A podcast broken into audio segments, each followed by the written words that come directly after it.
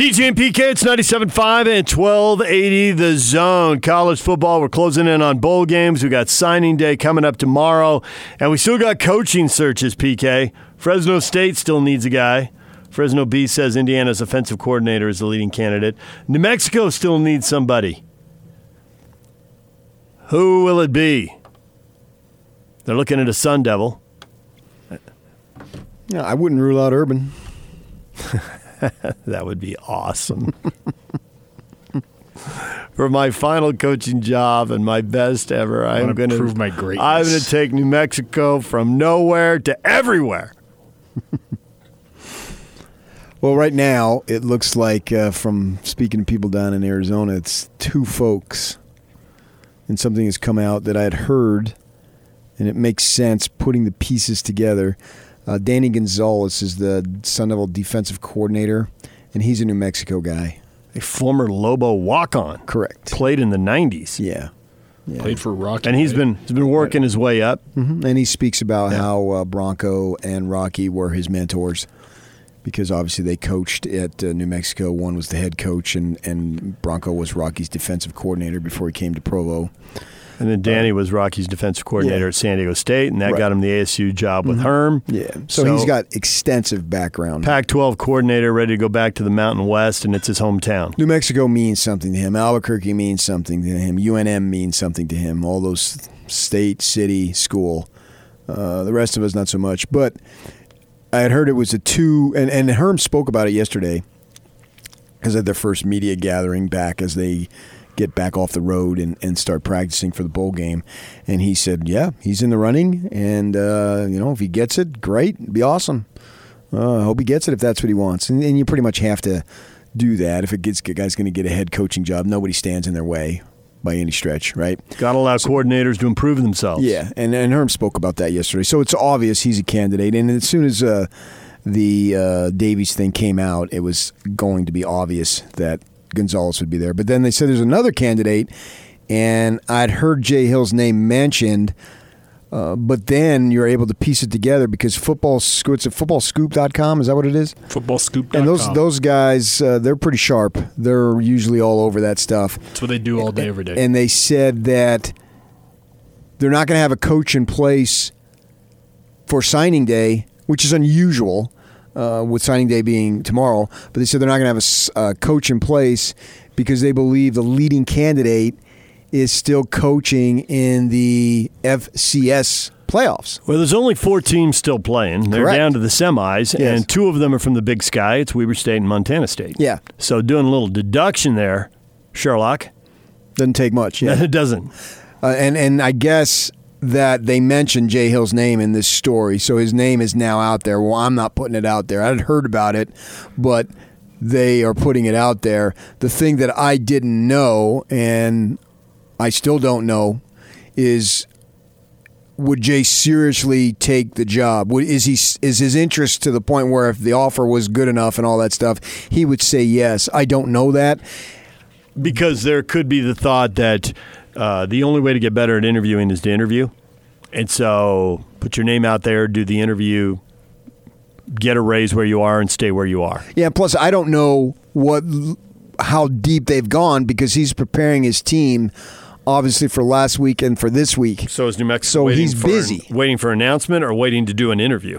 Yeah. To what level? There could have been. I don't. I don't know any of this. I'm just guessing here. Could have been on the phone. Yeah, I'm interested, but I, hey, you got to wait because I got this here and mm-hmm. this got to have my attention, which makes sense. And I had heard that Gonzalez wants the job, the D coordinator, and that's his hometown, and so they can they know they got him. And whether he whether they offer it officially today, tomorrow, next week, he's going to say yes. So they may think, well, if Jay, we can wait because we only- have to wait another week, week and a half, right? And then the thing's over, uh, Well, right? The, the championship game is January 11th. Okay. Right. You'd have a three week gap. but there, They can get past the semi and Yeah, they'll be correct. timed. Right. Oh, as opposed to he's been in week to week. right, right. That's what I mean. Yeah, So to fly out and do an interview. It- so there's lose hardly any time. Yeah, Right. to PK's point, they mentioned Craig Bohl, Wyoming's coach, when he was at North Dakota State. He Yeah. took the job at Wyoming, Right. then went and coached them in that championship right. game. Yeah. So they don't play next week, but there's time in between, and that's standard in this business to wait. To take the job, and then Right. you wait a couple of weeks And and, not- finish up what you're doing. Not knowing the particulars, but just knowing how this stuff generally works in the industry. If it were already a done deal and Gonzalez knew he was second, he would pull his name out. I mean, The hasn't. fact that he hasn't makes me think it is not a done deal, that the process is just kind of on pause. R- right, because Jay doesn't have any time. Right. So, yeah, it, it all makes sense if Jay wants it, and but he has to agree to. I don't know a if he wants it. I don't know if they're going to give him what he wants. There's all there's stuff that I don't know about, but I heard his name connected to it, and then when I heard this morning, well, they're waiting for an FCS coach to get done. Well, then it was obvious. And Jay, my gosh, he's done such a phenomenal job here. I mean, I would think there'd be programs circling for him. Three straight conference titles and three straight ti trips to the quarters, and now the fir- the school's first trip ever to the semis. So why wouldn't New Mexico be? This is one of the in great coaching jobs in our state that Jay Hill has done. It, it- it's obvious. Taking them to the high water mark where they've never been before. Yeah. This is, you know, LaVell Edwards in terms of football is the ultimate job that he did from where they were and Taking them to where the high water mark right. where they've never been before. Right. And so I'm not going to compare it to that. But on his level, I can compare it to what Ron McBride did at Utah on his level. It's a lower level, but what he did, because you're putting in the same amount of work and the same amount of intensity, you know, Right. just the players are a little bit better at the WAC and Mountain West level. Every- everybody's an inch shorter Yeah. and uh, 10 pounds lighter but and a step slower. that's all it's even. A, it's a wash against Yeah. the other teams in the Big Sky. Yeah, yeah. And so what he's done has just been absolutely remarkable. So if I'm New Mexico and I got a chance to get a, a player or a coach, excuse me, of his caliber, I'd wait too. yes. I would wait too. Especially since I only have to wait a week, a week and a half. Less You than that now. I mean, if you if you if you lose the Well, I'm game, going it's to the free, end and if of next win, week. right? If you win the game, then uh, you get the three week window there and Yeah. I figure move it along. they should have it wrapped up by the end of next week. You know what I mean? right. So, uh, because you'd have, I doubt they're going to be doing a whole, whole lot of interviews on Christmas Eve, Christmas Day. So that's why I extend it to the end of next week, get past Christmas, and then that ought to give you enough time uh, to figure it out. And and then I would assume that if he were to take that gig, that obviously he would coach the finals. There'd be nothing wrong with that. with Assuming him they win and they're in it right. If, if they got that far, and Yeah. you know, let's hope This they is- do, and all that. It's going to be hard though. I James. Madison's really good. I know, and- Again, and they lost to him. Yeah, Yeah. I got it. I understand that. I, I I know that, but you know, who knows? What you, if you if you have uh, five interceptions in a block punt, I like your You chances. like your chances too. Yeah. and it ought to be a low scoring defensive game. So- So they both just played them in the quarters. We'll we'll, So- we'll see there what happens. But then the argument is, is that New Mexico job worthy to take? Because they don't win big. I've been there a million times over, and I know about it. They don't have much of a population. recruiting base is awful. base. So uh, we're about to have on from 24/7 Sports their national recruiting editor Brandon Huffman, and they have a page for each state where you can go and look at the the top players and who they're leaning to or committed to, and. You know, you look at Utah, have like 30 or 40 players listed. And Nevada, kind of the same thing. Oregon, kind of the same thing. Uh, Arizona, even more than that. Uh, There was a massive page. And then you click on New Mexico's page, and they had two players listed, two three stars. And everybody else has got 30, 50, 60. This state's at a huge disadvantage. Right. They're, they're just not. They're not cranking out D1 football players. So that's No, really, the demographics really- of the state are obvious. It's a really hard job. It is. Yeah, I, I know it. Yeah. I, I've seen. I've been there many times over. And uh, so, is it a good enough job? That's for Jay to decide relative to what's available, and then to what he thinks might be available. Because coaches are always a they're Savvy. They, yeah, They know it's a small world. It's very tightly wired. yeah. And, and I, I tell the story of Urban Meyer's wife on the phone with me one time. Asking about the ASU job. Yeah. Is it coming open? Yeah, Yeah. They're totally into that. And this thing, the Football Scoop, which is where we started this, uh, that website is powered by coaches.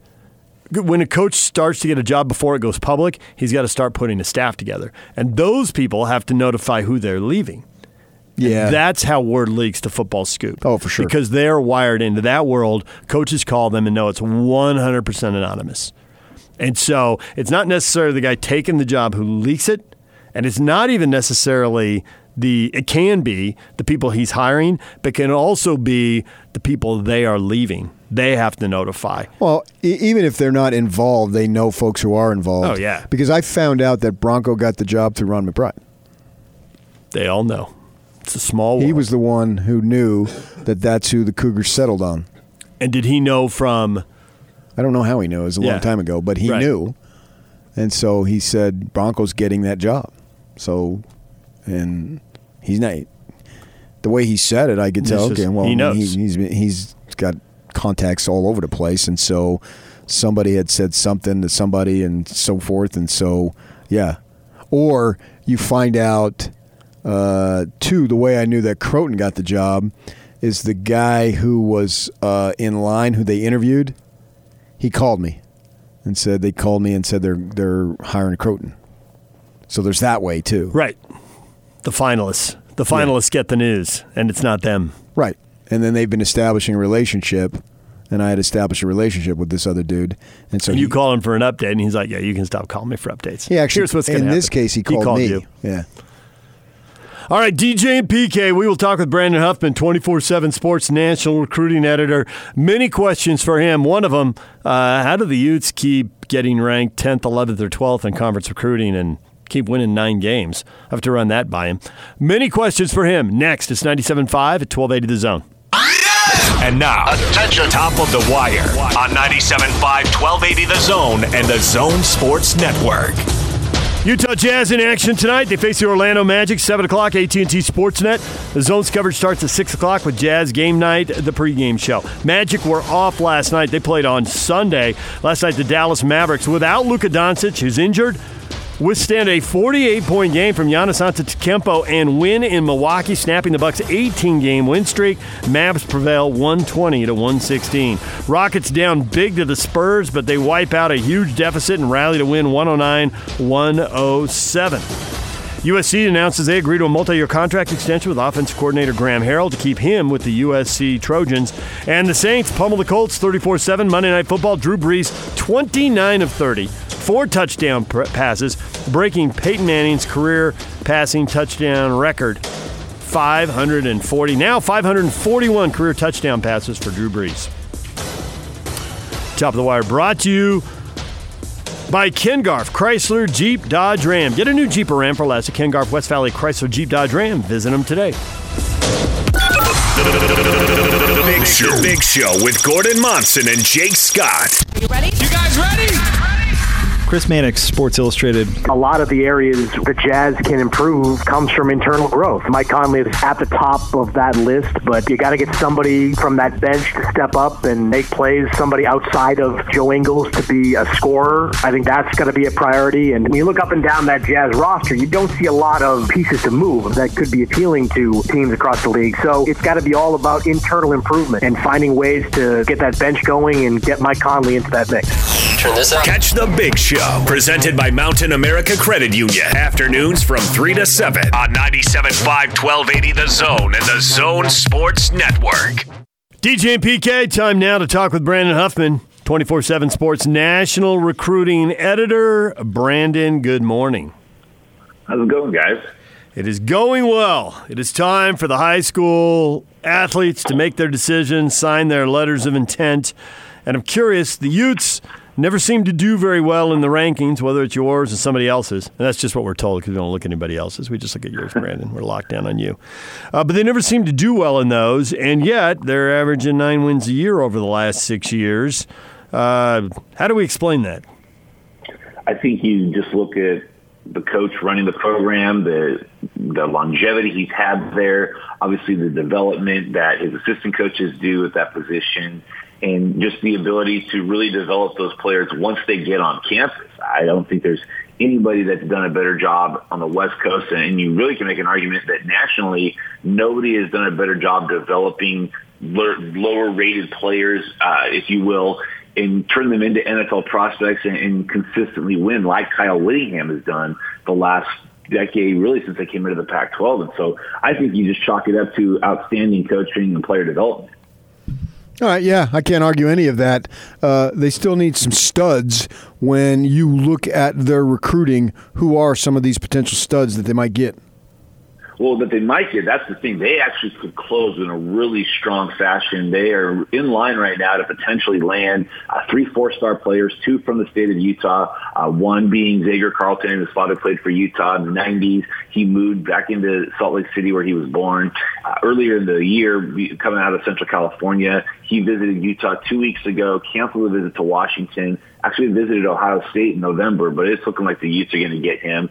Uh, Van Fillinger, who was one time committed to Texas out of Corner Canyon, looking like he's going to be leaning towards signing with Utah. And then Silatoi uh, Moai from Punahou High School over in Hawaii. He visited over the weekend. Probably won't announce until February, uh, or at least sign until February, but a lot of indications are that he's going to sign with Utah. But the real big fish is the fact that they got Clark Phillips, who's the number four corner in the country, a top 50 player nationally. He's been committed to Ohio State since the summer. He took a visit to Utah over the weekend, and he's actually starting to really have second thoughts about going as far as Columbus, Ohio. Utah's one of the first schools to offer him. He took the visit this weekend, and now there's a lot of speculation that Utah might pull off one of the bigger flips uh, in all of signing day and getting one of the pure cover top cover corners on the West Coast in this class.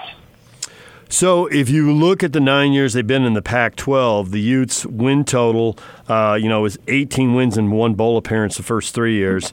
The next three years, they they pretty much average nine wins a year and and have a pretty good run and win 28 games. But these last three years, they've obviously got the two division titles on top of it. So it, it looks like with kind of every group of classes, they're making progress. Should Ute fans expect another step forward in these next three years where they're going to look back and say, hey, that was measurably better than the three years that came before it? There's no question. And while they may look at this class and say, well, how come, you know, this class doesn't end up as highly ranked considering the, the year that they've had, you usually see the bigger bump in what your previous season has done in the following recruiting class. Because for the majority of the recruits in the 2020 class, decisions were made in August and September or up to that point before the Utes had the season that they had. A lot of these guys had already named their top five, narrowed it down to school of three schools that they were looking at. I think they'll really see the bump in the 2021 class. And that's where you start to expect, okay, we've had now these three 10 win seasons. We've had you know, consecutive uh, Pac-12 South titles recruiting should catch up. And I think that that's what recruits look at. And they've seen that measured consistency, but really that next step to, okay, they've been in the Pac-12 championship game two years in a row. Maybe I'm that one difference maker that gets them over the hump in the Pac-12 championship game. In 2021, I think is where Utah's really positioning themselves to have a fantastic class. But I also think that you don't throw 2020 into the wind just yet because if they can close with, you know, three of those four, Moai, Fillinger, Carlton, or Phillips, that's a heck of a way to end in the 2020 recruiting cycle, but it gives you more momentum to go into 2021 and showing that the translation from the field is working in recruiting. So, which schools are coming into the state of Utah and taking which players? Well, Oregon has always kind of made a living off of cherry picking top players from the state of Utah, whether it was, you know, Penei Sewell two years ago, going back to Haloti Ngata, you know, several years ago. They've, they've had a number of players that they've been able to get, and they're back again. They're coming in, and they get Noah Sewell this time. And Noah Sewell is one of the premier players in all of high school football, a five-star inside linebacker, you know, one of the most unique and, and kind of rare uh, 265-pound linebackers you'll see move in space.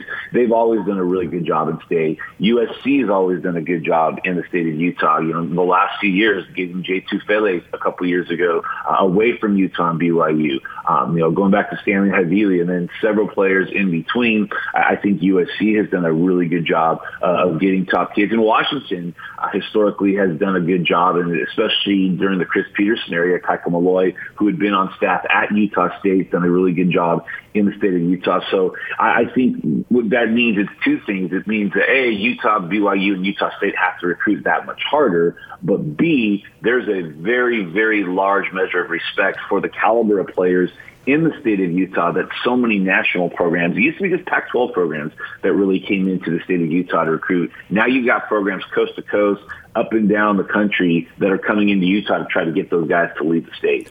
It looks like the Utes might be able to keep five of the top seven players at home, with one of them playing basketball and not playing football, and Mason Falslev, and then obviously losing Sewell to Oregon. So I checked some of the other Western states, and it seems like that's kind of unusual. It seems like in most states, the guys are really scattering. The recruiting is uh, na- certainly regional, and, and for some guys, it's national. And it doesn't look like a lot of schools are having a lot of success locking up their backyard anymore. I actually just did a feature story on that last week, just talking about the exodus of West Coast players leaving the state and going and playing nationally. You know, it's one thing if a kid leaves California and goes to play at, at Washington. It's one thing if a kid leaves Arizona and goes to play at Oregon. You know, if a kid leaves Utah and goes to play at Colorado, you understand it. They're staying in the Pac-12 footprint. But when you look at the top 10 players in the state of California, you got one going to Clemson, one going to Alabama, one going to LSU, one going to Ohio State, one going to Georgia. You know, that's six of your top nine guys that are looking like they're heading outside of the Pac-12 footprint. And then the guys that are undecided, a couple of them are leaning towards leaving the region as well. So California has really been leading these last few years, and I think that that's really starting to trickle down to the rest of the states in the West, where they're seeing more and more guys from the Western footprint leaving the Pac-12 region and going to the Big Ten, going to the SEC, going to the ACC, and it's becoming far more common. I've always felt like West Coast kids were the most open to leaving the region. But now you're seeing it more and more, and these guys are going to bigger and bigger schools. You've got Alabama, which starts a backfield that's got a running back from California and a quarterback from Hawaii. That's noticed by the ensuing recruiting classes that if the big school like Alabama is going to recruit and they're going to come in and take guys from the West Coast, then I think I want to go and be a part of that too because West Coast guys have gone before me and kind of blazed that trail. How hotly contested is the competition among all the schools, not just in the West, but maybe whoever decides to come out here for top flight quarterbacks? I mean, it's as strong as it's ever been. It's as hotly contested as it's ever been because you want to recruit these quarterbacks, but then you also have to do it essentially nowadays with the transfer portal with the guarantee that you're going to play as soon as you get to campus. So you've got to have a track record of showing that younger quarterbacks are getting a chance to play and, and maybe getting on the field early on in their career there rather than having to wait like in the old days where, you know, if you came as a freshman, you probably weren't seeing the field till you were a redshirt junior. You spent three years learning that system. Now you have quarterbacks that are putting their names in the portal before they finish their first fall camp. So if you're an Alabama, if you're a Clemson, if you're a Georgia, and you're coming and recruiting quarterbacks out west, yeah, you want them from a talent standpoint, but you also really got to sell the kid and their family and all the people around them that they're going to get a fair shot because that kid's much more likely to put his name in the portal because he's in no man's land. He's in a region where he's not from, where he's not used to being.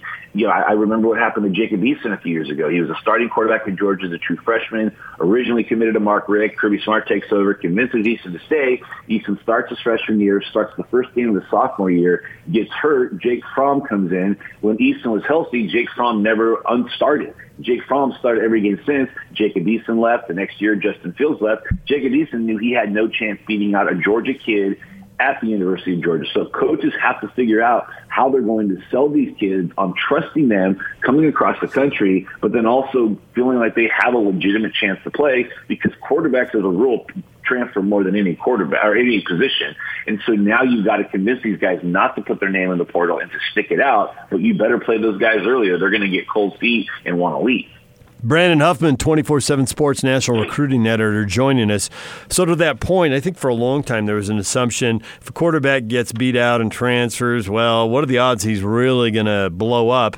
And then we look at the Heisman finalists this year, and everybody's transferred. And these elite teams that are getting ready for playoff games, the transfer quarterbacks, it doesn't seem to be that big a deal. So should we be looking just just in the West alone? ASU's losing a quarterback, USC's losing a quarterback to San Diego State. Maybe they'll lose another. Who knows? The Utes uh, looked like they could have two quarterbacks coming in. How many of these guys are going to hit it big? Are we seeing a transition there? I think that you will see a transition. I think you'll see, you know, well, let me, let me rephrase that. I think you're going to continue to see quarterbacks leave because they want to play. And, you know, the, the long standing kind of, you know, when, when a quarterback would transfer, the, the shade that was thrown at them was like, oh, they're afraid to compete. No, I think quarterbacks transfer because they want to compete. But unlike four receivers that are playing on the field at the same time or, you know, three linebackers, four linebackers playing at a time, one quarterback can play. So if you're second on the depth chart, you're not going to get a chance to play. If you're even further down the depth chart, the opportunity to play is not even in sight. So you want to go to a situation where you're going to play, and that's why you're seeing more and more quarterbacks leaving and then finding success. But it almost feels like there's two parts to it. There's the key is if you can get immediate eligibility, whatever you use in your your your uh, application or whatever it is in, in your appeal to try to play immediately, like Justin Fields is able to do you want to do that because you probably transferred because you didn't play that year. Now you're going to lose another year to sit out, and you're really no valuable to a coaching staff if you're just a depth guy and you can't even play if there's an injury. So guys are looking for that immediate appeal to be able to play right away. Uh, but if the NCAA cracks down on that, like they say that they're going to, and their archaic transfer policy remains, then I think it hurts the quarterbacks, and now they're finding themselves in the transfer portal, basically telling the school that they're at right now they don't want to be there anymore, but also not being very attractive to other schools. So I think we may see, depending on how the NCAA handles the appeals process, you may see a little bit more foot on the brake when it comes to quarterback transferring because there are no guarantees, and there doesn't seem to be any rhyme, reason, or method to how the NCAA rules for quarterbacks to be eligible when one gets to play and then another doesn't.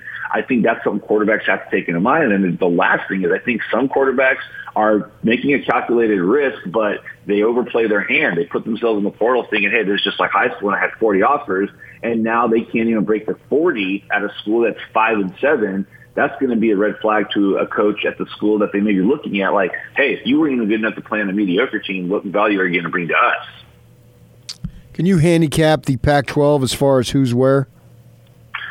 Oregon right now is at the top, and I think that they've just done a fantastic job under Mario Cristobal in recruiting. Obviously, the way he recruited when he was at Alabama, uh, the way he closed when he was at Alabama, including one year where he was the SEC uh, Recruit of the Year and then the National Recruit of the Year with some of the linemen he closed with. That's carried over to his time at Oregon. He's got a bunch of assistant coaches that have the reputation for being great recruiters that have to live up to ex- pretty much what he expects. Washington right behind them, interestingly enough, even with the coaching transition from Chris Petersen to Jimmy Lake, it doesn't look like there's going to be any kind of people in Washington's class leading that class. They haven't lost any commits since that transition was announced. In fact, they, they gained a commit uh, in Jacoby Covington, who was committed to them at one time, opened things up. A lot of those concerns if Jimmy Lake was even going to be there. And then once Jimmy Lake was announced as head coach, he went back in. Stanford, which seems to lose a player to the portal every day these days, uh, is, is right there looking at third in the Pac-12. And then UCLA, Cal, Colorado kind of round out the top half. Uh, but then you got, you know, down at the bottom, you got what's glaring. Utah has one of the smallest classes in the Pac-12, so they're at 12, but they're going to close strong. The one that's the most glaring is USC at 11th. With only 10 commits, they lost a couple of low-ranked three stars who decommitted. USC is struggling on the field uh, in, in, terms of what people like, they're, what they're seeing from Clay Helton, but they're really struggling in recruiting largely because there was so much uncertainty about Clay Helton. Are either BYU or Utah State punching above their weight? I think that you know BYU has a really good class, and I think that they're going to be able to close pretty strong. Uh, Utah State, I would say they're probably a little bit disappointed with where their class is at right now, but I think the Mountain West, kind of generally speaking, since the early signing period has been instituted, the Mountain West really seems to pick up more action in the February signing day. After the Pac-12 kind of gets you know their first pick of the land, then the Mountain West really gets to kind of close with who they want. So I think Utah State will end up closing strong in the last couple of days. They've gotten some really good commitments. Uh, Xavier Still, who's a three-star cornerback out of Fullerton, uh, Fullerton College in Fullerton, California. Uh, and then Luke Marion, who's one of my favorite players in this class. He's a top 10 player in the state of Oregon. His father, Brock Marion, former uh, Dallas Cowboy, Miami Dolphins safety, played at Nevada, was a star at Nevada, and Luke was down to Utah State and Nevada, and Utah State being the first to offer him, that really played a big role in getting him. So they got his commitment last week. Uh, BYU, obviously, I, I think that you know, the losing uh, uh, Andrew Gentry out of Colorado, a player that I think that they felt really good about, a player that they thought that they were going to get. He ended up picking Bronco Mendenhall in Virginia. That was kind of a blow because he's the number two player in the state of Colorado, and most people thought, I think every crystal ball was on BYU for him, uh, and he picked Virginia. But some of the other guys they have in this class that are really good. Obviously, love Bodie Schoonover from American Fork. Uh, they've got a, a really good offensive lineman that I saw earlier in the year, and Isaiah Tupou out of Grant High School in Sacramento, uh, and then Josh Wilson uh, out of Corner Canyon Draper linebacker. And then the new commitment they just got I think yesterday was Micah Harper out of Basha High School in Chandler, Arizona. A fast kid who can play corner. Uh, he's just a speedster. So I think they're actually closing really well. But the Andrew Gentry one's probably going to be one that kind of hurts for a little while because I think that was a shock to everybody.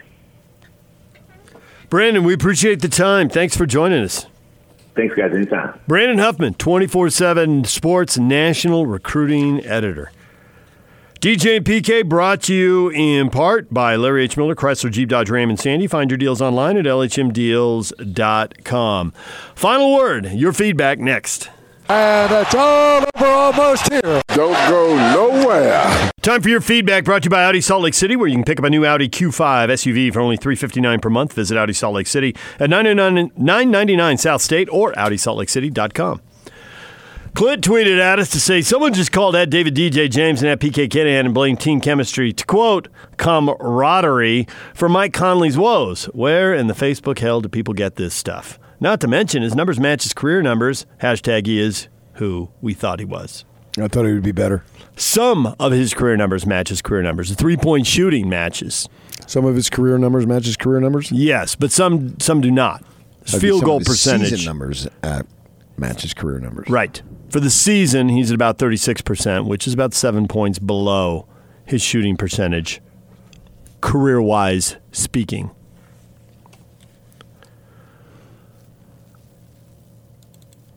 And your uh, your family advice, your therapy session, has led to a lot of requests. Since PK is now doing real time family counseling, can I call in with the ex to see who gets the kids for which bowl game? That should be in the court documents. That should be. You could help sort it out.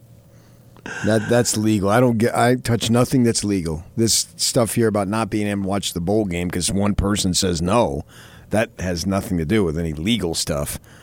I say, you watch the game. What's she gonna do? You turn it on. She's gonna keep turning it off, and then you turn it right back on.